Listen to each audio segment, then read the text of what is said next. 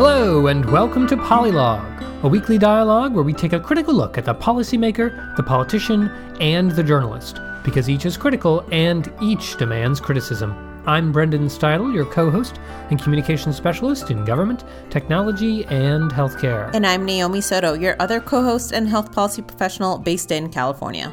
Polylog is our attempt to find, praise, and demand constructive political dialogue. In most of our episodes, we look at all sides of the Sunday morning talk shows, but we also have special episodes where we look at other forms of political journalism and communication.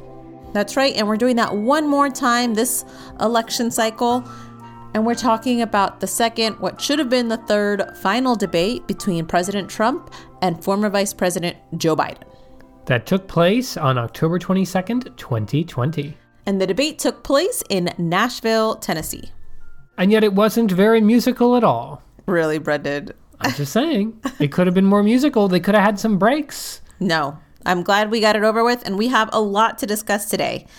As always, with our debate episodes, we'll discuss the moderator, how they did, looking at some of their questions and performance in controlling and facilitating the debate. And we'll look at both candidates. What were their goals? What did they accomplish? And what were their weak spots? But to start us off, let's get our first impressions. Number one, it was a real debate.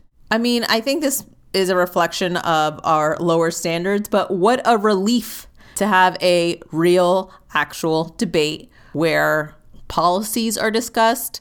Sure, there is some rhetoric, but actual substantive conversations. Yeah, I have a question for you, Naomi. Did you prefer this debate over the vice presidential debate? Hmm. Yes.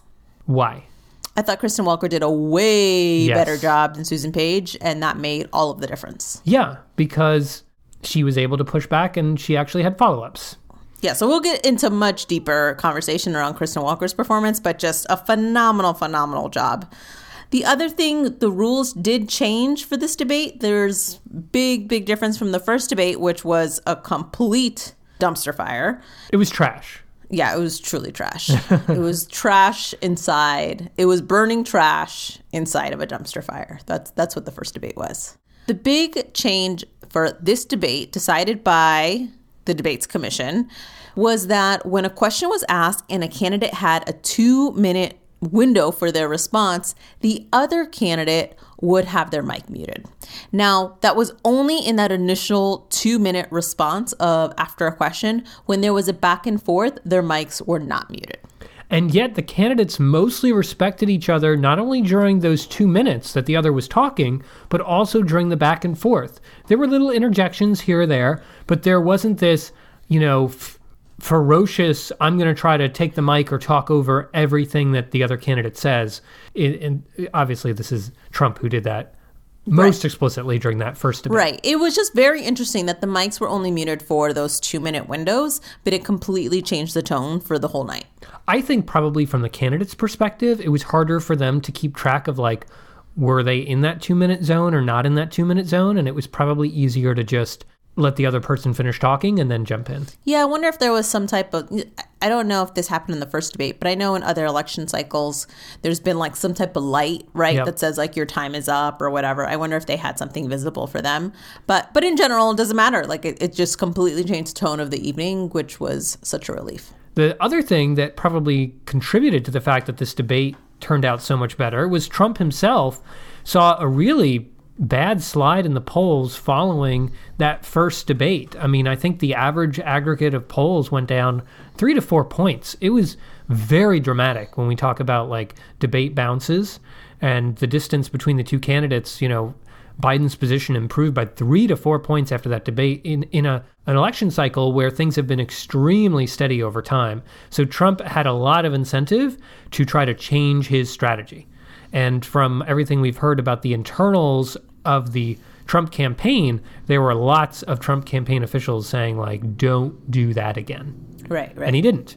And of course, we'll get into what he actually did do when we get to that part of today's episode. So let's start off in our first segment with the moderator performance. What do, well, let's talk about Kristen Welker just more broadly before we talk about today. She is a White House correspondent with NBC News. I think she has a weekend show that she hosts as well, but we mainly see her in a lot of the press briefings at, at the White House and has been kind of growing in reputation and just her work for NBC News during this Trump administration. And she is biracial, and it was really great to have some some actual ethnic diversity among the debate moderators, and perhaps that uh, had an impact on the types of questions that were asked. We actually had a much broader discussion of race, a much deeper, more meaningful discussion of race than we've had in either of the last two debates. 100%. So, what did Kristen Welker do well tonight? Well, one, she asked really tough questions with my favorite part really fantastic contextualization that includes very recent reporting, things that we're finding out literally in the last week. That was something that was so frustrating to me during Chris Wallace and Susan Page's performance that it seemed as if those debates could have happened four months ago. There was very little context into things that we were recently learning about either candidate. Yeah, for example, take a listen to this question about something we learned in the news literally a day or so ago. This is for you. Since you took office, you've never divested from your business. You've personally promoted your properties abroad. A report this week, which was referenced, does indicate that your company has a bank account in China. So, how can voters know that you don't have any foreign conflicts of interest? I have many bank accounts, and they're all listed and they're all over the place. I mean, I was a businessman doing business. So, that was great because we all wanted to know what's going on there. Now, I do know that there were some questions related to Trump's tax returns in the earlier debate that Chris Wallace had. So it's not like Chris completely ignored those things, but I think Kristen Welker did a great job with with inserting this context. This actually reminds me of something we discussed a long, long time ago, Brendan, about Tim Russert on the Sunday shows, mm-hmm. where he gave a lot of context, but then had a simple question. And I think that's what Kristen Welker did today as well. Because you don't want to put such a loaded question where then you can't follow along what people are actually asking, right?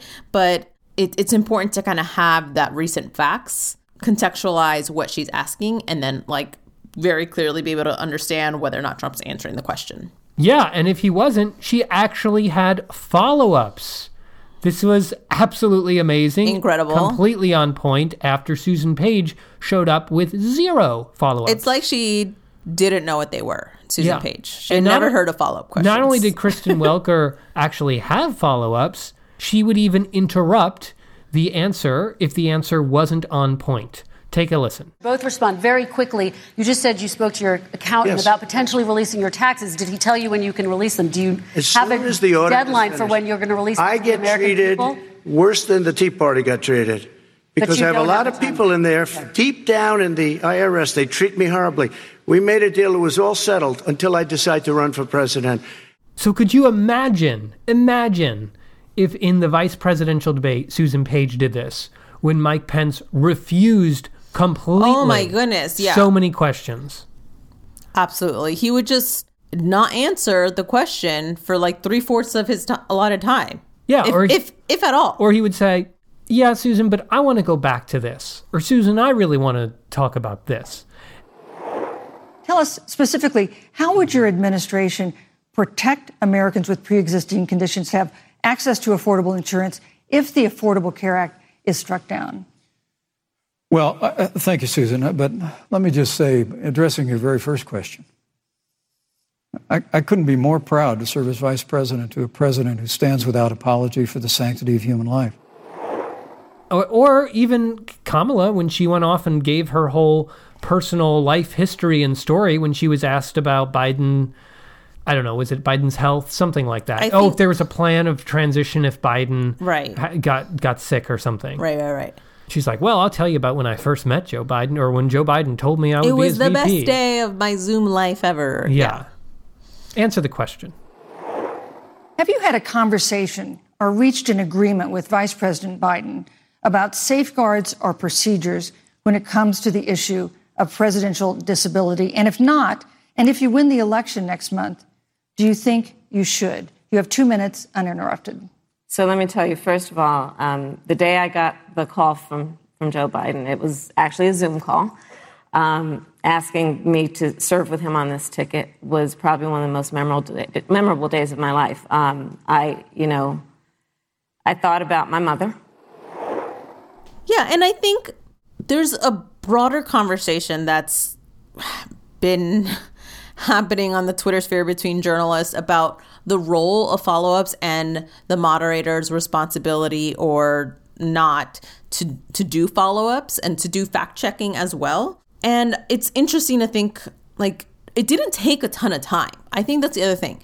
Like oftentimes I say there's so many questions, you want to get through a lot of topics or whatever. But if you can hold the tone of the debate, when something isn't asked and you move on, it it's more obvious than actually taking the time to actually ask that follow up. And I think that's what Kristen Welker did really, really well is that she kept bringing back the question if I think there was there was another point when they were talking about race and it kind of went to some other point and she's like I want to bring it back to race. We're going to keep talking about race.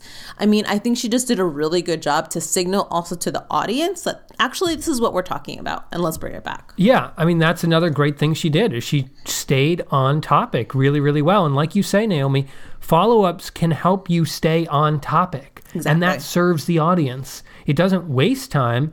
No, to the contrary, it keeps the politician on topic and keeps the, the conversation on the rails.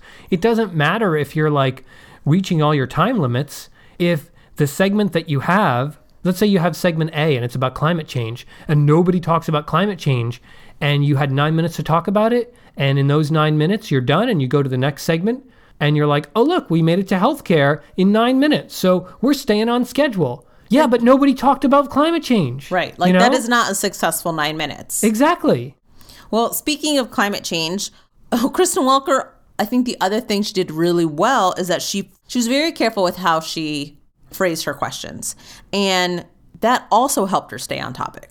Take a listen to how she started the conversation between the two candidates around climate change. So we got to get on to okay. climate change, please. You both have very different visions on climate change. President Trump, you say that environmental regulations have hurt jobs in the energy sector. Vice President Biden, you have said you see addressing climate change as an opportunity to create new jobs. For each of you, how would you both combat climate change and support job growth at the same time? Starting with you, President Trump, you have two minutes uninterrupted. Okay, so this is really great for a few reasons. One, it doesn't even bring in the question of whether or not climate change is real. Wait, you're telling me it's real? so that's kind of point one. The other thing is that it's about actual mitigation strategies, right? Yes. So talk to me about your solutions, not about whether or not you like it. Also, very important. Or also talk to me about solutions and not just about the impact and how bad it is either. Correct. Right? Yeah. Which I mean, to be clear, a lot of Democrats like to do that a lot. Yes. They talk about how bad things are and they're not talking about mitigation. Yeah. And then the third thing is that she talks about job growth because so many times the conversation around climate change and economic opportunities are seen as two separate conversations or sometimes two, in opposition. Exactly, as opposed to actually they should be, they could be and they should be intertwined. So great job with the question because it sets what the conversation's really going to be about. And it sets up the expectation, yeah. right? I think that's the other thing. Where if you're talking about climate change and you're not talking about jobs, then of course there's going to be people upset with you. But if you can talk about economic opportunity or talk at the same time as talking about clean air, it's it's raising the expectations for the candidates and for what the voters should want from them. Exactly. I mean that's the main point that these are people, these are like job interviews. People, these these folks want to be in charge and actually do something. They're not just opinionators, they're not just bloviators, they're not just people who are giving their their personal take on climate change or their personal take on such and such issue. What are you going to actually do about it? That's what they need to be held to. And a lot of times, these sorts of interviews or even debates can be about what do you think about this? What do you think about that? Let me take your temperature on on this. And we saw that especially in the primary debates. Yeah, absolutely. Those were a mess. And then finally, I thought it was important to highlight another thing she did well, and that is that even when Trump kind of stole time, and he did that almost at the end of every single conversation, he always wanted to get the last word in. And even though it was clearly taking more time than Kristen Welker wanted in that topic and she wanted to move on, she didn't say, okay, let's move on. She said, Joe Biden, you have some time to respond to that. Quickly, please respond to that. And that's very much appreciated because what we saw from Susan Page when Mike Pence did the exact same thing was that she wanted to railroad over or get past Kamala Harris. She didn't want Kamala Harris to jump in because already Pence took them over time, and there's no time for any follow ups. We got to move on for criminal justice reform. Thank you, Vice President. We fought Pence. for educational choice and opportunities for African Americans, all of our Thank you, sir. And we'll do it for four Thank years. you. You know, there is no more important issue than the final issue that we're going to talk about tonight, and that is the issue of the election But, but itself. Susan, he attacked my record. I would like an opportunity to respond. Let me give you 30 seconds because we, we because we're running out of time. I appreciate that. She was so obsessed with time that she wasn't thinking about fairness or or the balance of time between the two candidates. And I think that Kristen Welker was very conscious of that and always tried to give Biden the time, even if Trump wanted to steal it. Okay, but there are, of course, in any performance, weaknesses or opportunities to improve. What are some things that you think Kristen Welker could have done a little bit better? Number one on my list is that fact check issue. There were not really a lot of fact checks on the spot. And I understand that it's difficult to do this, you know, because then it can seem very combative between the candidates and the moderator, and you don't get the candidates, you know, conversing amongst each other. But if the terms of the debate are so obviously being falsified by one candidate or the other, it really doesn't serve the audience for that to be an issue of opinion or an issue of debate. It's an issue of fact and it needs to be corrected so that they can move on or that the terms of the debate can be set so they can talk about what really matters. Uh, let me give you a really solid example of this. Take a listen to this conversation about subsidies to farmers that Donald Trump provided during his trade war with China. What No, no, but wait specifically are you going to do? What specifically are you going to do to make China pay? You've said you're going First to of make all, them pay. China is paying. They're paying billions and billions of dollars. I just gave New twenty-eight billion sanctions? dollars. New sanctions? I just gave twenty-eight billion dollars to our farmers. Taxpayers' China, money. It's what? Taxpayers' money didn't No, come no, from yeah, China. you know who the taxpayers. It's called China. China paid true. twenty-eight billion. So the trade war with China, we've talked about it on Polylog. It's had a lot, a lot of serious impacts to the agriculture industry here in the United States because China bought a lot of agricultural products from the United States. And when the trade war happened, I mean, they're some of the biggest producer of, of soy and pork products. I mean, you mean the biggest consumers? right, that's, that's what I meant. China is. China is one of the biggest consumers. right. Yeah. And so when suddenly there were tariffs that made these products way more expensive to Chinese buyers, Chinese buyers went elsewhere. And they set up alternative relationships with other places like countries in South America. That meant that American agricultural producers were producing a lot of stuff and they were didn't have anyone to sell it to or there was no need to produce it because they didn't have any buyers. So the Trump administration gave them a lot of subsidies. And Donald Trump is trying to say, "Well, China paid that money to our farmers." And the reality is that American taxpayers paid that money to the farmers and we're subsidizing those farmers. That's an important point to make because Donald Trump's vision is we're making China pay their fair share. And in reality, Trump is supporting this trade war and he's not really owning up to the strategies that he's using, right? And Trump could very well say, look, it's important to support these farmers during this difficult period where we're trying to push back on China. There's a cost to it, and we're trying not to make the farmers bear the greatest burden. So the taxpayers are helping with that, and we think long term it's going to have more meaningful effects, right? That's what he could have argued. But instead, he lied and just said China was paying it, just like he said that Mexico was paying for the wall. Yeah. I mean, I don't disagree with you, obviously, that Trump is lying. I think where, I, and this is kind of a surprising for, it's surprising for me to kind of admit this or realize this, is that prior to tonight, I thought fact checking was a vital component for a good performance by a moderator. But what surprised me tonight with Kristen Welker is that even though she didn't fact check, I th- still think she did a phenomenal job. Mainly it's because I th- probably Biden did a pretty good job in noting when something was completely false. And so it's not like it got completely unnoticed. But I don't know. It, there's something about Welker's performance that the fact check didn't seem as crucial compared to her follow ups, I thought was way more important. Yeah, I think another thing, kind of to buttress your argument, Naomi, is that Kristen Welker set the terms of debate really well. Joe Biden did try to correct a lot of the issues or say that they weren't true. But another thing that was kind of in favor of your argument that, that fact checks aren't important is that Donald Trump himself didn't often explain the lies that he was telling to the extent that the average viewer could really get what he was going after, right?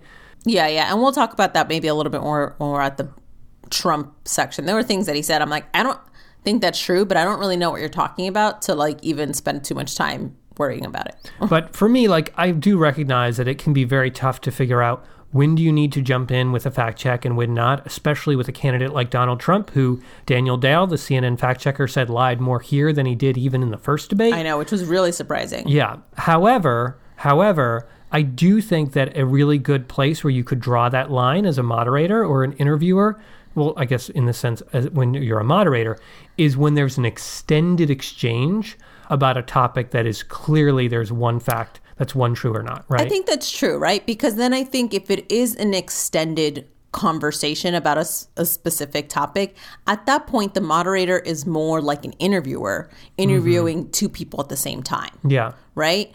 And then, and in an interview, absolutely, I expect fact checks. Yeah. Right. But Naomi, you had one more thing you wanted to say that she could have uh, improved on. Yeah. One thing that I noticed is at the end of each segment, they concluded not because Kristen Welker actually had control over both candidates. It was almost as if Biden was agreeing with her that they needed to move on, and he would kind of wrap up the segment. She would say, Mr. Vice President, 10 seconds to you.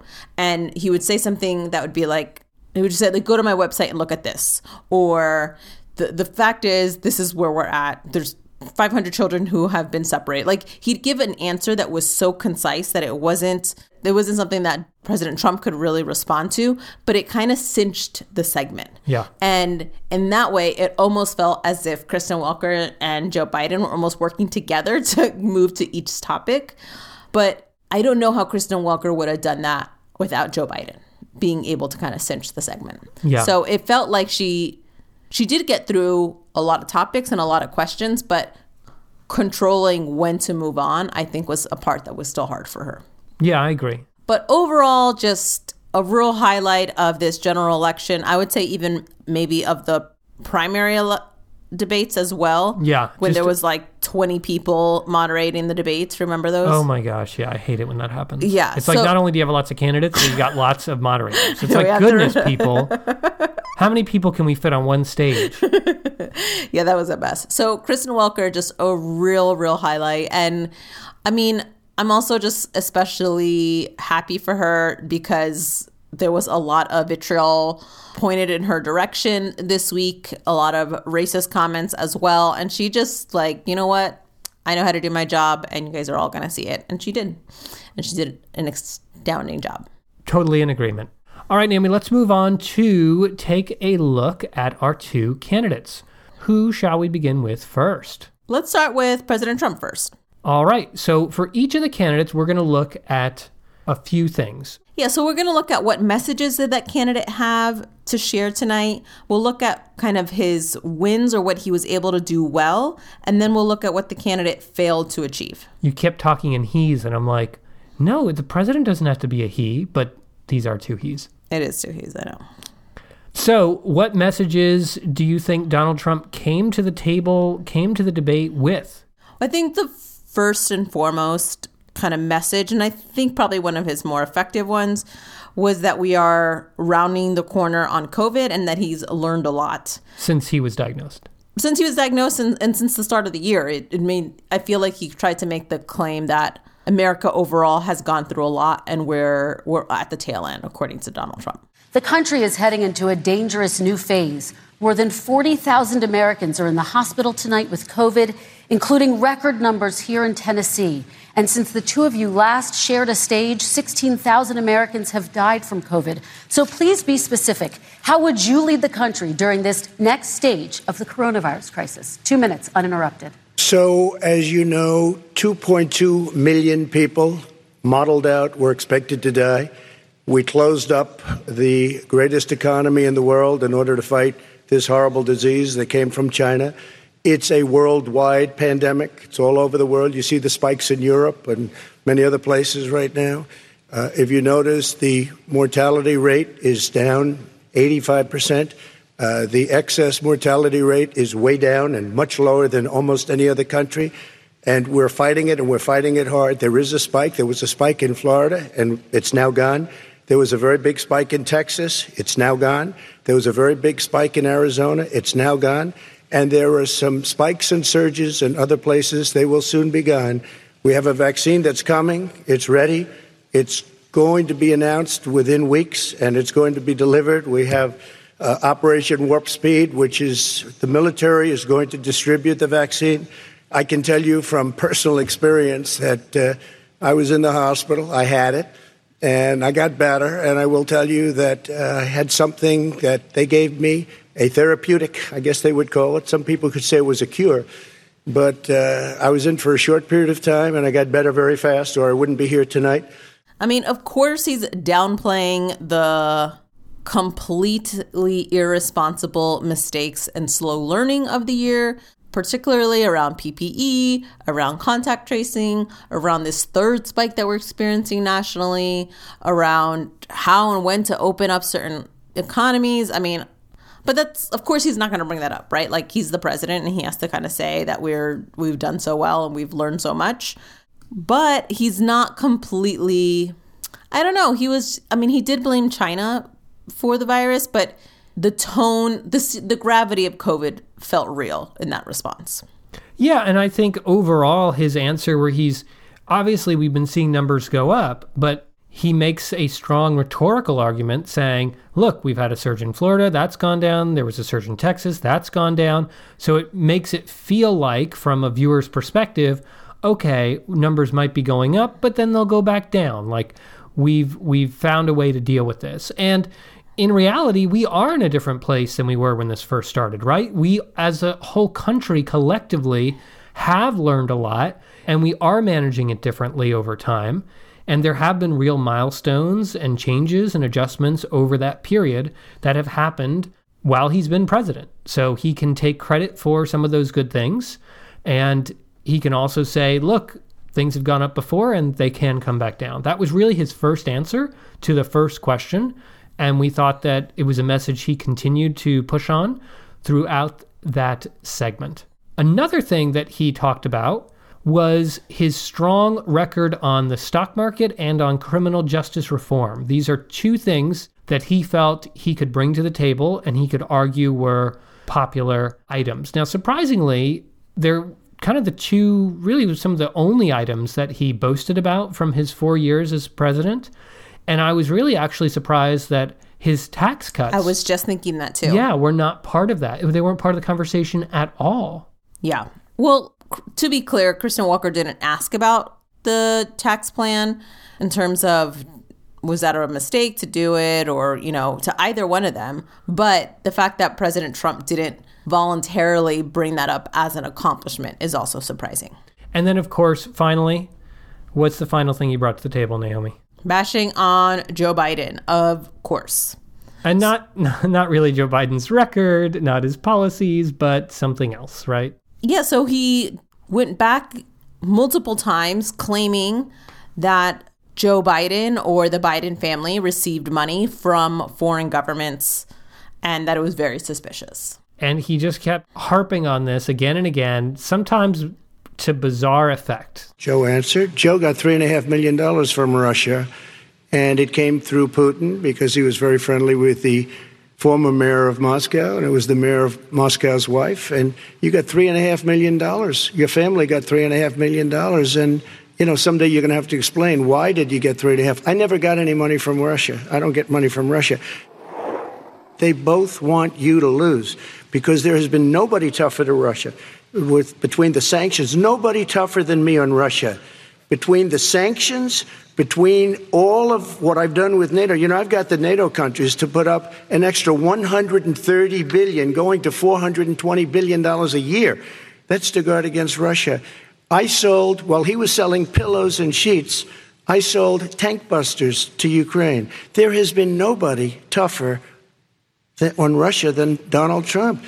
So again, it's very little defense and boasting of his own record and just kind of attacking Joe Biden and and trying trying to create like a stigma around the Yes. Biden name Yes. over and over. Yeah, and Donald Trump has been pushing this story about Joe Biden and his son ever since he asked Ukraine to announce an investigation of Joe Biden, and ultimately Donald Trump was impeached for that attempt, but he is still at it. And it really has never never stuck to great effect as far as we know. Well, people have a longer name ID with Joe Biden than they do with Donald Trump in American politics. And I know President Trump tries to make that a negative in terms of he hasn't, claiming Biden hasn't done enough in his long career. But I think there's just kind of a more familiarity around the Biden name. But interestingly, even though Donald Trump kept going back to these claims that are unsubstantiated, he very carefully talked about them without personally dissing members of the Biden family,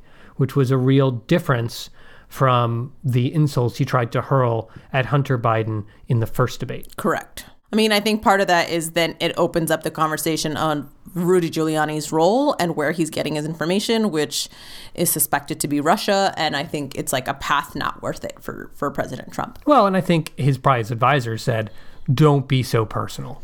No, I understand that. But even if you wanted to, the conversation would be harder than you could handle. But we should look at a couple of the stronger moments of President Trump and what he was able to accomplish today that he wasn't able to accomplish in the first debate. Yeah, number one, being civil, generally, somewhat. It was the Trump tone pivot that everyone has been waiting for, For like the last five years. and it actually happened. He was markedly different, and rather than go after Kristen Welker as he and his team had done before the debate, he actually praised her during the debate. Take a listen. That question. And by the way, so far, I respect very much the way you're handling this, I have to say. By the way- But somebody should Yeah, I think I heard afterward in some of the post debate coverage. I'm pretty sure it was Van Jones. Apologies if it was somebody else, but I'm pretty sure it was Van Jones that said President Trump did his best and his best wasn't good enough. And I think that's pretty accurate. Like, this was President Trump genuinely trying to seem presidential, to seem like in control, like in control of his body and his mouth. Yeah. and he's still, I mean, I, I don't know, period. I guess I would say it's, it's better than what we've seen before of him. Yeah, and also, you know, I, I kept thinking to myself, as we've seen him, we've seen the Trump who's kind of going off the rails, as we saw in the first debate, interrupting and being rude and aggressive. And then there's the Trump of kind of his super long 70, 80, 90 minute speech at the Republican National Convention, where, you know, by the middle, towards the end of it, he's reading off the teleprompter, leaning so heavily on the podium, he looks like he's about to fall over, you know, just completely subdued, no energy, as Jeb Bush might say. But no, he, he was neither of those things, right? He was engaged, he was listening. We, how often do we actually see Donald Trump listening at all, right? that's but he true. couldn't talk. His microphone was off. So we saw some new things we've never seen. You know how they um, in New Zealand, the the national bird of New Zealand is the kiwi, and it only comes out at night. So you like never see it, you know? And so it's like, boy, does it really exist anywhere outside of zoos? I've only ever seen it in a zoo. But this is like the elusive Trump listening. No one's ever seen him listen before, and here he is. He's doing it. Never seen that.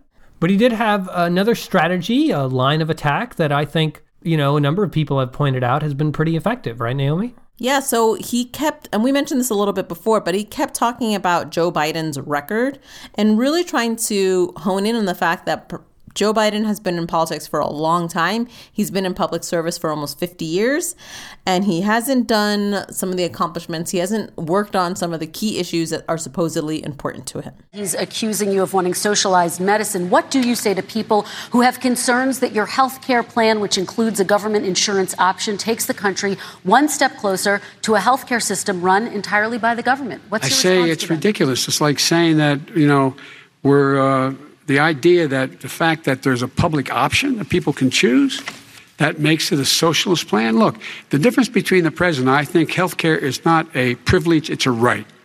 Everyone should have the right to have affordable health care.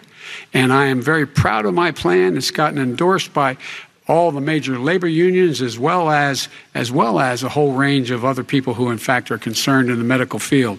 This is something that's going to save people's lives and this is going to give some people an opportunity an opportunity to have health care for their children. How many of you home are worried and rolling around in bed tonight wondering what in God's name you're going to do if you get sick? Because you've lost your home insurance, your, your, your health insurance, your company's gone under. We have to provide health insurance for people at an affordable rate, and that's what I do. President Excuse Trump, me, he was there response. for 47 years. He didn't do it. he was now there as vice president for eight years, and it's not like it was 25 years ago. It was three and three quarters. It was just a little while ago, right? Less than four years ago. He didn't do anything. He didn't do it. He wants socialized medicine. I think this is probably effective within the Republican base. People who are sick of establishment Democrats, people who are sick of Hillary Clinton four years ago, and people who are sick of Democrats who have been there forever and don't trust them. or other politicians, right? I mean, they voted out Republicans have voted out a lot of their own politicians and replaced them because they felt like they weren't getting things done. Right. And so there's this idea that, you know, it's all a swamp and they're not getting anything done, right? And so these people who've been there forever are the problem, not the people who are going to be the solution makers. But it's done in a way that I think is like slightly more sophisticated than President Trump has done before, where he just like shits on like the Clinton name and on Biden essentially to be crass. Like it was like the name he was attacking. Here, at least, he's saying he's not attacking the Biden name, he's attacking the supposed lack of accomplishments, which is like in a slight teensy way almost like growth for president trump to like be able to have a slightly more sophisticated way to attack joe biden Part of me says this was his plan to go in there and say this, Trump, Trump's plan to say it. And then the other side of me says, but also if you look at when he said it, it was almost every time Joe Biden had made a really strong case for mm-hmm. something. And it was like, yeah, that sounds good, but you, you had 47 years and you haven't done it, right? And it was kind of like his way of, of, of undercutting good things that maybe Trump himself even thought sounded good, but but hasn't actually occurred, right? Now, of course, the flip side of that is A, Donald Trump, why haven't you been dedicated to public service for 47 years? And B, Donald Trump, you were president for 4 years and you haven't done this stuff either. It's a very it seems like it's an argument that could be taken apart pretty easily. yeah also the idea like something that we should get done in 2020 as if it was possible in 1985 like man like clearly doesn't know american history. Okay but last part looking at president trump's performance what were his weaknesses? What did he fail to accomplish? First and foremost this man which we have seen in his entire presidency has zero ability to show empathy. Literally zero. We saw this for multiple groups including families who have lost or suffered COVID directly within their families, looking at small businesses and people who are unemployed, looking at immigrants, looking at children who have been separated from their family, looking at black communities. Like, Look looking at anyone from China or India, which he called filthy.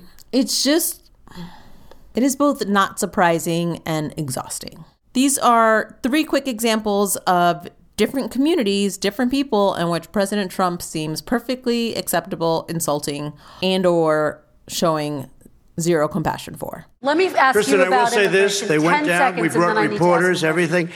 They are so well taken care of. They're in facilities that were so clean.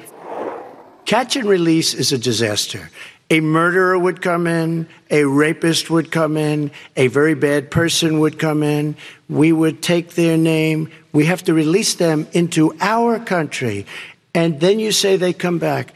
less than 1% of the people come back. We have to send ICE out and Border Patrol out to find them. We would say, come back in two years, three years, we're going to give you a court case. You need Perry Mason. We're going to give you a court case.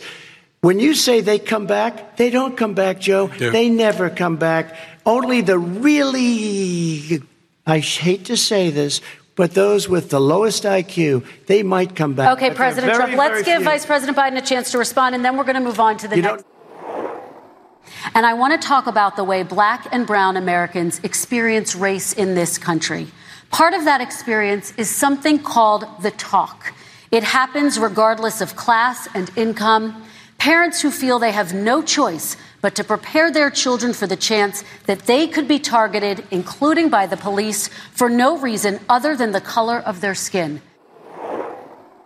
President Trump, same question to you, and let me remind you of the question. I would like you to speak directly to these families. Do you understand why these parents fear for their children? Yes, I do. And again, he's been in government 47 years. He never did a thing except in 1994 when he did such harm to the black community. And they were called, and he called them super predators. And he said that. He said it, super predators. And they have never lived that down. 1994, your crime bill, the super predators. Nobody has done more for the black community than Donald Trump. And if you look, with the exception of Abraham Lincoln, possible exception, but the exception of Abraham Lincoln, nobody has done what I've done. Yeah, this was just so obvious. The way and it just it just came up again and again and again. Like every opportunity Trump had to address the American people, which is kind of like a very common thing to want to do when you're running for president of the American people, he had zero interest in doing that, right? He would dismiss it, he would make fun of Biden for doing it, he would interrupt, and he would just flat out refuse to speak with any empathy to any any of these groups at all. It's it's kind of it's it's just absolutely crazy when you think about it, but I don't know that I saw any empathy on any question for anybody, not just the groups that we assume Trump isn't going to be, you know, best friends with, but any groups.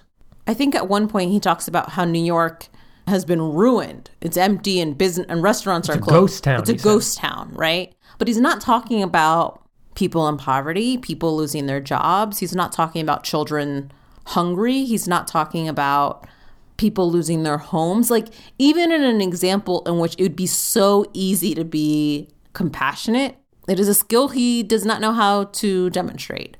And and this whole point of children are kept in fine facilities. These are children that the federal government has made into orphans. And and he wants to brag about the facilities they're in. It's just I can't. It's disgusting.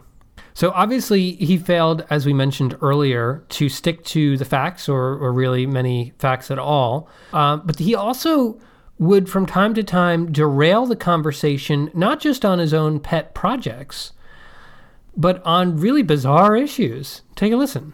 Because we needed their energy. We are energy independent. I know more about wind than you do. Ah. It's extremely expensive, kills all the birds, it's very intermittent, it's got a lot of problems, and they happen to make the windmills in both Germany and China. And the fumes coming up, if you're a believer in carbon emission, the fumes coming up to make, make these massive windmills is more than anything that we're talking about with natural gas, which is very clean. One other thing. Find me a scientist solar. I love solar, but solar doesn't quite have it yet. It's not powerful yet to to really run our big, beautiful factories that we. So we live by some windmills. We live very close to Well, windmill. wind turbines, first of all. right, they're wind turbines. That's I should not be using Trump's bad science language. Yeah. And President Trump is just like he's just so strange in what he hates.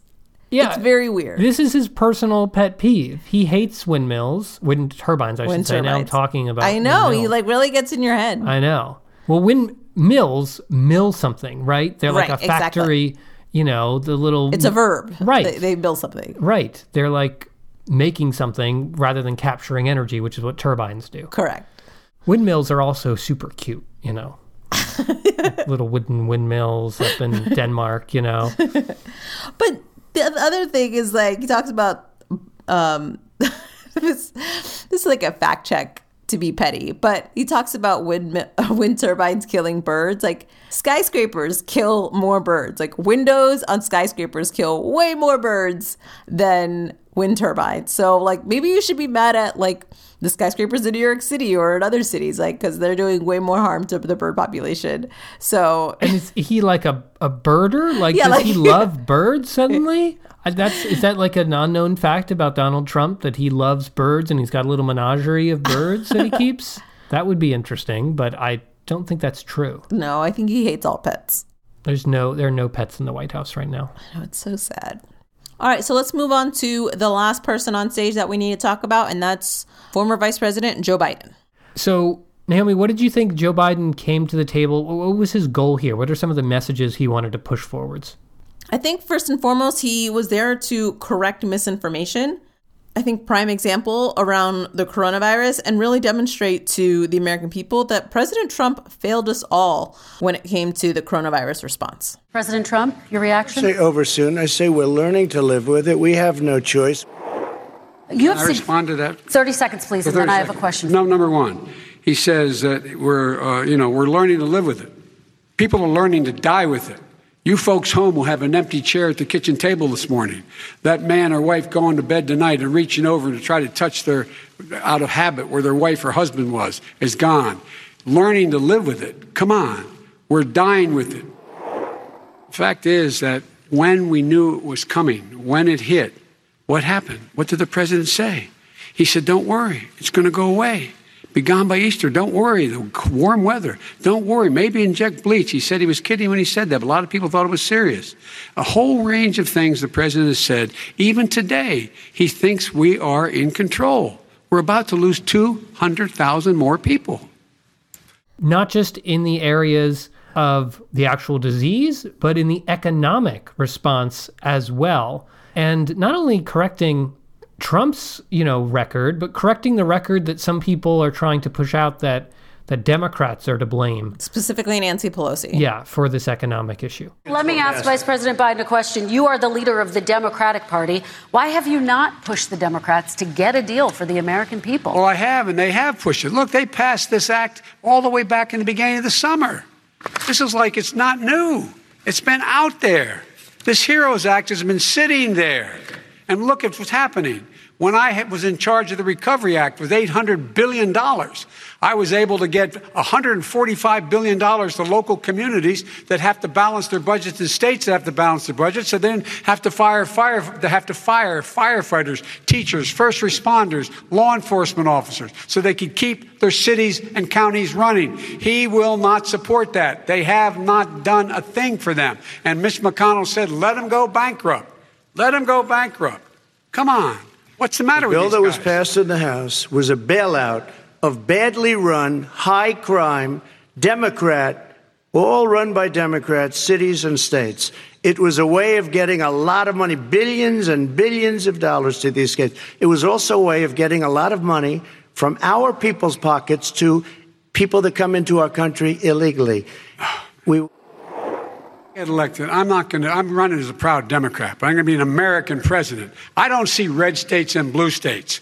What I see is American, United States. And folks, every single state out there finds themselves in trouble. They're going to start laying off, whether they're red or blue, cops, firefighters, first responders, because teachers, because they have to balance their budget. And the founders were smart. They allowed the federal government to deficit spend to compensate for the United States of America. So this is important for so many reasons because yes, what we're seeing here is Joe Biden correcting the record in terms of what the Democrats have done and what they're waiting for Republicans to do, right? It also demonstrates that President Trump has not been part of the negotiations and really coming up with a counter plan or to, to meet the Democrats in the middle.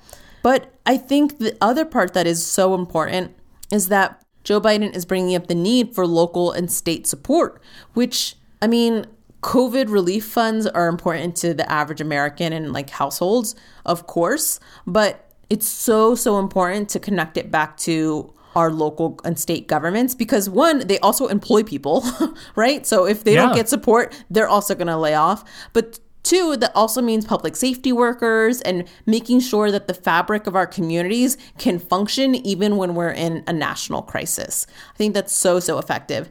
And then three, President Trump oh, often tries to say that that's a, you know, support for local and state governments is a bailout and tries to make this a blue versus a red state funding issue. And that's just not the case. Absolutely. And then we get the line from Biden I don't see red states or blue states. I see the United States. I mean, that is the speech, the exact words that Barack Obama used exactly. that launched Obama's career at the Democratic National Convention back in 2004, I believe it was. There is not a liberal America and a conservative America. There is the United States of America. There is not a black America and a white America and Latino America and Asian America. There's the United States of America. I, the other thing I want to highlight here and that I appreciated, and when we talk about correcting misinformation, it's not just about saying Democrats did such and such and Republicans have failed, blah, blah, blah. Not only just getting into the political side of things, but getting into the like fact side of things. Like the fact that he cites about how the states need help from the federal government because the states have different financial pressures. They're not able to operate deficits. They have to balance their budgets. But the federal government has the ability to do this and should, and it's the role of the federal government to do this. That is so such an important fact, but it's something that I mean, we have been covering the Sunday shows for how long, Naomi, talking about this COVID relief? For, for, for months and months, and not a single guest and not a single host has drawn that important distinction and educated the viewer about why things are so different and why these states need a quote unquote bailout and the localities need a bailout from the federal government. Yeah, and I also want to see I mean, this is more of a question around Republican governors, but I don't hear them saying that if there was support, they wouldn't take it.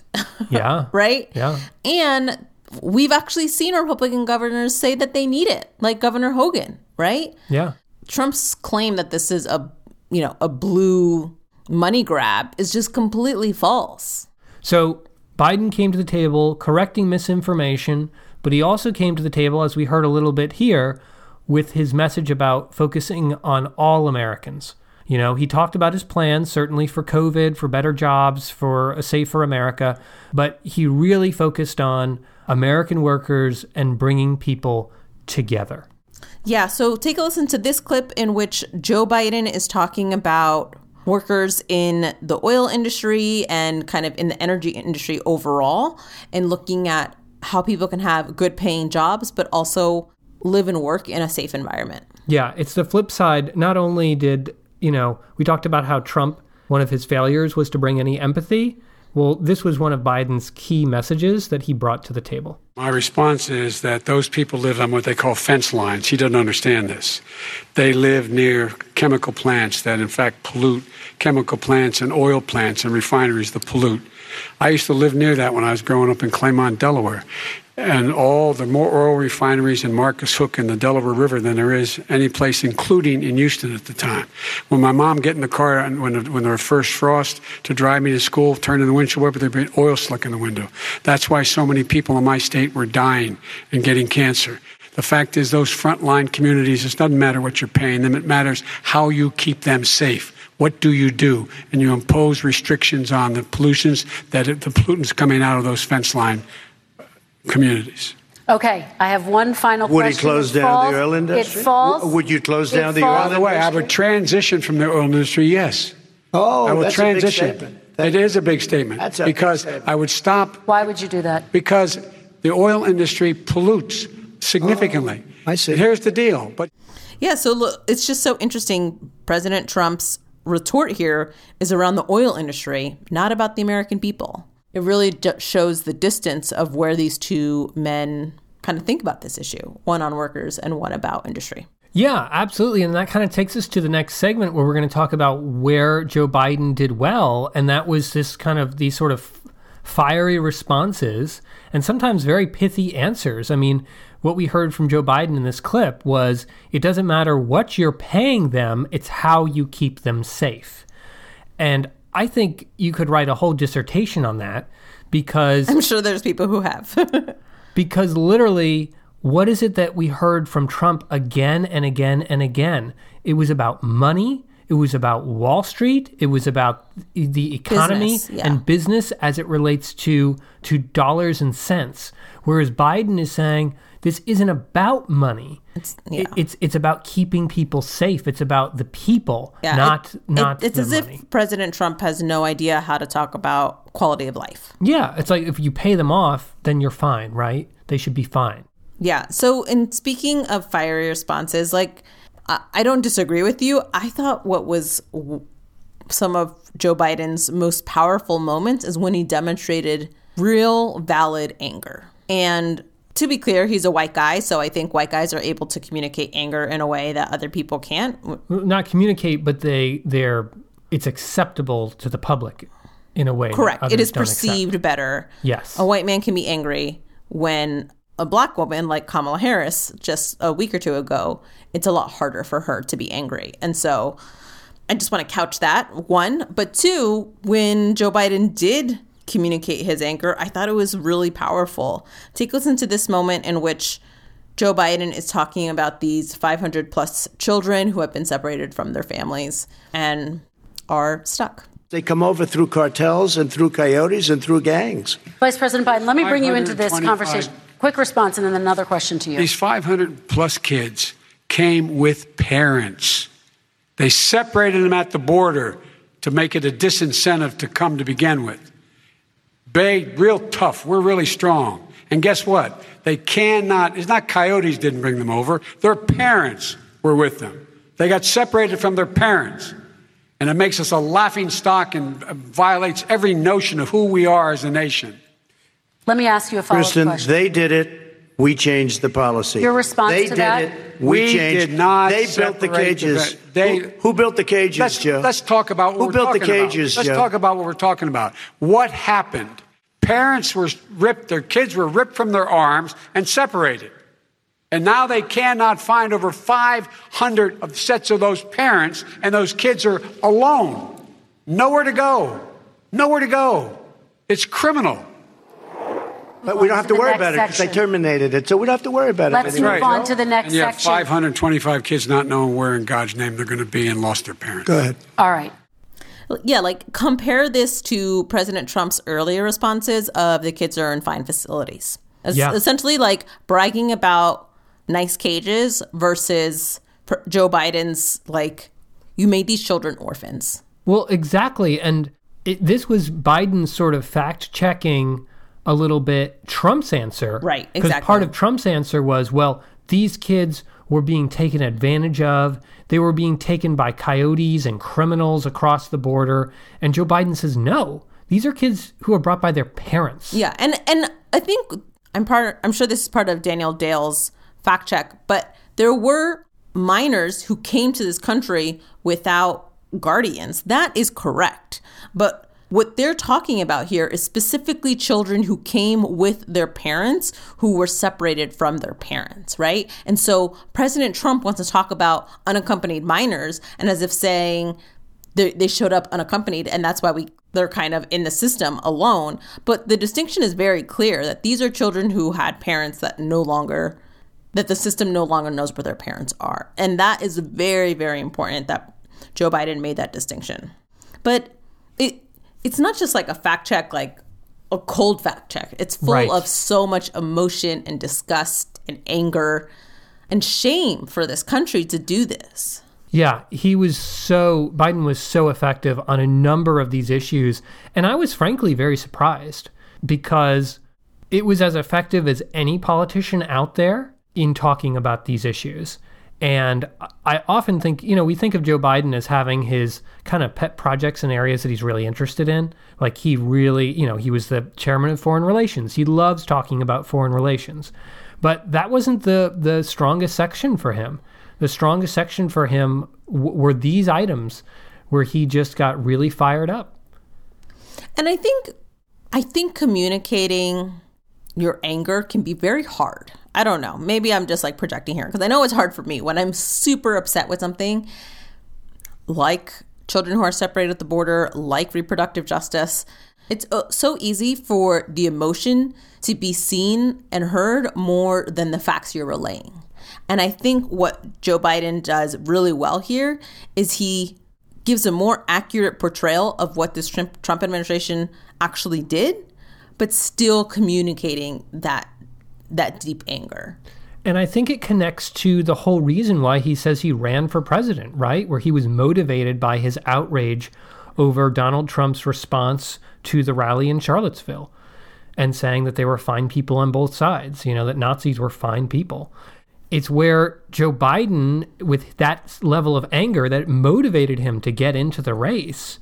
And what we hear here puts him a lot closer to Bernie Sanders' outrage that motivates everything Sanders does than it does put Joe Biden close to Obama, who was about hope and change and harmony and bringing the country together under a banner of of unity. Yeah, but I think where I would say Joe Biden differs from Bernie Sanders is J- Bernie Sanders can be a lot of anger and not a lot of like, but what does this mean or where do we go? And I think Joe Biden communicated anger with also a clear picture of this is how we get out of here. I don't know. I think Bernie's always got his policy positions, but let's let's not go too deep into the Bernie. I was just saying that Biden is using anger in a way to communicate his position in a very effective way, and it's not something we saw from Obama. I mean, and I guess tied to this is also this idea of who Joe Biden is and who President Trump is. And I thought Joe Biden made a good call to the American people to look at his character and to look at the president's character. For both of you. Well, I tell you what, I uh, I hope he does look at me because what's happening here is, you know who I am, you know who he is, you know his character, you know my character, you know our reputations for honor and telling the truth. I am anxious to have this race. I am anxious to see this take place. I am the character of the country is on the ballot. Our character is on the ballot. Look at us closely. So we've heard Joe Biden talk about character a lot, but what's interesting to me about this, and it's probably partly why Joe Biden was chosen, is that he is a known entity and he's always had pretty good job approval ratings. And he's not somebody that Donald Trump and the Republicans have been able to pin down and define, right? He's got Biden himself already is so well known that Biden can say, "You know who I am. You know who he is." You know, you don't have to listen to to what he says. You already know who we are as people, and nothing he says is going to change that. And that's something unique for Biden as a candidate that Joe Biden has largely been defined by his own reputation and his own experiences and what he's done and not by Republicans. Republicans had such an advantage and Trump had such an advantage in a candidate like Hillary Clinton because for decades, Republicans had been weighing down and redefining her in a very negative light for their constituents. And that hasn't been the case for Joe Biden. They haven't been able to do that for Joe Biden. They don't have all of that, all those years of negative messages about him to draw on and negative feelings to draw on. And Biden is taking advantage of that and saying, look, I'm a person of character and you know who I am. And the last kind of quick thing around what he did well is just his facial expressions were pure gold. His kind of WTF faces and at one point he looks up and it looks like he's like meditating to calm down was really funny. And my favorite is when Joe Biden jokingly calls President Trump Abraham Lincoln and President Trump doesn't get the joke. Yeah, so obviously you're not going to see Joe Biden's looks here, but you'll get his tone and you'll get the sense of what what he maybe looked like.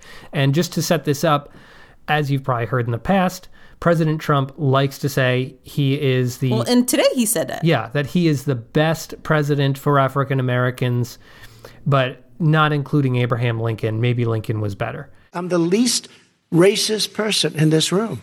Okay, Vice President Biden, let me ask you very quickly, and then I have a follow up question for you. Abraham Lincoln here is one of the most racist presidents we've had in modern history. He pours fuel on every single racist fire. Every single one. He started off his campaign coming down the escalator saying he's going to get rid of those Mexican rapists. He's banned Muslims because they're Muslims. He has moved around and made everything worse across the board. President Trump, I'm going to give you 10 seconds to respond, and then I have a follow up. No, you made a reference to Abraham Lincoln. Where did that come in? I mean, you said where you're did Abraham that, Lincoln. No, no, where did that? No, no. You said I said not since Abraham Lincoln has anybody done what I've done for the black community. And I'm I didn't say I'm Abraham Lincoln. I said not since Abraham Lincoln has anybody done what I've done for the black community. Now you have done nothing other than the crime bill, which put Oh, God. th- tens of thousands So yeah, you hear Biden literally laughing there, like this guy just doesn't get the joke. He just doesn't get it. Reminds me of that uh, infamous roasting that President Obama did of Donald Trump during the White House Correspondents Association dinner, and Trump just sat there stone faced. There's many things Donald Trump is not, but high on that list is self-deprecating. True. Okay, and so our last thing we wanted to talk about around Joe Biden's performance were his weaknesses and things that he missed or did not succeed at. We thought one thing that stood out to us is that Joe Biden probably could have been a little bit more effective on pushing back on Trump's arguments. Yeah, there were a number of moments where Trump was asking Biden direct questions and Biden just sort of answered them rather than being a little more offensive. He was very defensive. And I feel like that led to some missed opportunities. But why didn't he get it done? See, it's all talk, no action with these politicians. Why didn't he get it done? That's what I'm going to do when I become president. You were vice president along with Obama as your president, your leader, for eight years. Why didn't you get it done? You had eight years to get it done. Now you're saying you're going to get it done because you're all talk and no action, Jim. We got a Your lot of it done. We released didn't 38,000. We got 38,000 prisoners left from the. You got out- nothing done. 38,000 prisoners were released from federal prison. We have there were over a thousand people who were given clemency. We in fact we're the ones that put in the legislation saying we could look at pattern and practice of police departments and what they were doing, how they were conducting themselves. You put tens Because- of thousands of mostly black young men in prison. Now you're saying you're going to get, you're going to undo that. Why didn't you get it done? You had eight years with Obama. You know why, Joe? Because you're all talk and no action. All right, Vice President Because Biden, and then we're going to move on to the next section. We had a Republican Congress. That's the answer. Well, you Okay. got to talk. You got to talk them into it, Joe. Yeah, so in this moment we hear Biden kind of say, "Look, we did we did important things here. Here's examples of what we did on criminal justice." And then Trump continues asking lots of questions of Biden and, and Biden has different responses. But instead, Biden could have asked at a number of occasions what Trump had done, right? He could have turned the question back on Trump. So I think by answering Trump's questions directly, it's, I mean, we appreciate it as, you know, when someone, a politician actually answers a question, but I don't think there's any responsibility to answer every question of your opponents, right? That you don't have to elevate them to the level of questions Right. by the moderator. Right. I think that's an important point. And I think in general, I mean, Joe Biden can go off on some tangents. This is just something we know about Joe Biden. And today we saw him ramble a bit. Not, I don't think in too many times, but there were, there was a point or two where it kind of got the better of him and really distracted from his answer. One point that stands out to us is when they were talking about election interference and Joe Biden was talking about Russia potentially interfering again and he kind of takes his own bait and starts going and talking about Giuliani and I think it takes away from his original message that President Trump isn't doing anything. This question goes to you, Mr. Vice President. What would you do to put an end to this threat? You have two minutes uninterrupted. I made it clear, and I ask everyone else to take the pledge. I made it clear that any country, no matter who it is, that interferes in American elections will pay a price. They will pay a price. And it's been overwhelmingly clear this election, I won't even get into the last one, this election, that Russia has been involved, China has been involved to some degree, and now we learn that, that, uh, that uh, Iran is involved. They will pay a price if I'm elected. They're interfering with American sovereignty. That's what's going on right now. They're interfering with American sovereignty. But the point is this, folks. We are in a situation where we have foreign company countries trying to interfere in the outcome of our election. His own, own national security advisor told him that what is happening with his buddy, well, I, won't, I shouldn't, well, I will. His buddy, Rudy Giuliani, he's being used as a Russian pawn. He's being fed information that is Russian, that is not true. And then what happens? Nothing happens. And then you find out that everything that's going on here about Russia is wanting to make sure that I do not get elected the next president of the United States because they know I know them and they know me. Yeah, this didn't happen a ton, but it happened, unfortunately, for Joe Biden in some of the early portions of the debate. I feel like Biden got stronger as topics moved on to issues that he was a little more fiery about. But as a result, this kind of like rambling or stumbling a little bit over statistics or over his words, you know, they, they were never so distracting that you felt like it could really be clipped and pointed out as like a really big issue in the debate. There weren't like big moments or, or sound bites where that happened, but it was apparent.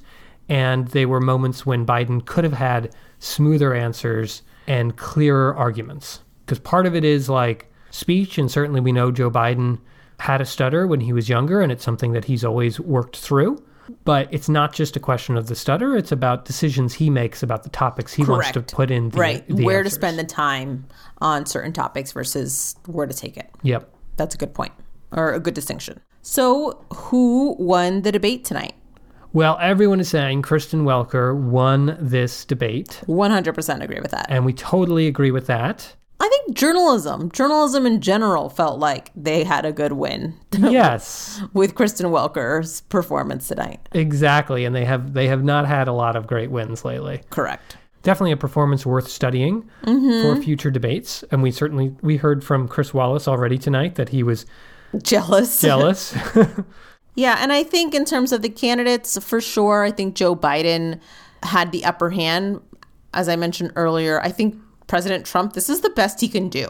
yeah, I don't think that's exaggerated to say I don't think he can do anything better. And it's still not enough to, I think, inspire hope and really lay out a vision for what he wants to do next in the next four years. Exactly. That's the big thing that was missing from this debate was a very clear vision of Trump's agenda for the next 4 years. Not the next few weeks as he's hoping for a vaccine, but the next 4 years. It, it seems as if he's done no real assessment and analysis of what was hard or what he learned in the last four years and how that would shape what he'd do next. It's it's as if he's running for president for the first time almost, and so doesn't inspire a lot of confidence for sure, especially considering incumbents have the greater advantage usually. Trump certainly didn't win it, but Biden also brought very positive answers, a lot of energy, anger when needed, and the ability to go toe to toe with Trump in this way, in the same way he did in the last one. Absolutely. And there's another winning moment that I wanted to know. And we've had emails and tweets about when I call things trash and when I call things garbage. And it seems as if those inquiries have rippled and it's now a thing people say. Yes. Those are trash questions, or that's a trash answer. This is a trash panel, trash guest. Well, it looks like Joe Biden as well also got the message. President Trump, and I you've have just to respond to that. Please, Because look, very quickly. there are 50 former national intelligence folks who said that what this he's accusing me of is a Russian plant. They have said that this is has all the char- four, five former heads of the CIA, both parties say what he's saying is a bunch of garbage. This makes me genuinely so happy. Some people don't like trash or garbage or using that term. I think it is very effective, and I highly encourage everyone to use it when they're upset or are noting something is completely subpar. And maybe can't, maybe you're on a national broadcast and can't use other words. But even so, it's a good word. Yeah, it's it's fantastic. It's great. Could you imagine if he had actually said trash? That would be that would be oh my amazing. gosh, my heart would grow so much. All right, well, that's it for this debate, this debate season, this debate election. Amazing. We've made it through. We've covered pretty much all of them. I think was there one of I the think we primaries? missed we missed one in January. We had some friends visiting. Yes. But Brendan other- has, still hasn't let it down. He's still disappointed. I know it's not a a hundred percent debate number, but we made that decision. They're dear friends. It was worth it. but in general, we've learned a lot and we've I think in general have seen such a range of styles and priorities by moderators that I think it's going to be really interesting to kind of hold all this learning as we, you know, move into new elections and really think critically as to what the journalist's role is in terms of the dialogue around debates. Absolutely, I'm going to miss debate season, but I will not. but not not yet, not this minute. There's a lot more to cover and a lot more to discuss. We'll of course be back with you with an all new episode about the Sunday morning political shows in your feed on Monday morning. Thanks for sticking with us through all of the debate episodes. Of course, you can always go back and listen to our old ones at any time. They're there in your feed waiting for you. We are there waiting. That's that's a little weird. You don't have to do that. But if you want to, I guess that's fine. It reminds me of your brother who went and listened to all of oh our all of our episodes. I mean, don't know. We were, we were only at episode like eighty or seventy at that time, or something crazy. But he he just went through them all. He listened to like 50 episodes in like 10 days. It was unnecessary. but very grateful. but in general, they're there for you. Sometimes we have college students as well, so I guess that could be a resource for them. But anyway, we've learned a lot. We have, I think, 13 days to the election. What is it? Two weeks? Twelve I, days. I don't know I don't know. Just vote, people. Just vote. Please vote. Do it. if you haven't already. Make a plan. Get it done. All right. That's our dialogue challenge. That's our action challenge. That's everything. I didn't even know we were doing challenges. Well, I, we weren't, but you need a vote. So So if you'd like to share your thoughts about the debate, you can always reach us on Twitter at PolylogCast. You can reach me at BStitle. you can reach me at Soto Naomi underscore, and you can always email us as well at, at podcast at polylog.com. And if you want to support the show, support our extra debate episodes at no charge to you, you know, you get it for free, um, you can go to our special little donate button that's that's in the show notes or on our website on the about page. Sounds good. We'll talk to you on Sunday. Talk with you then. Bye. Bye.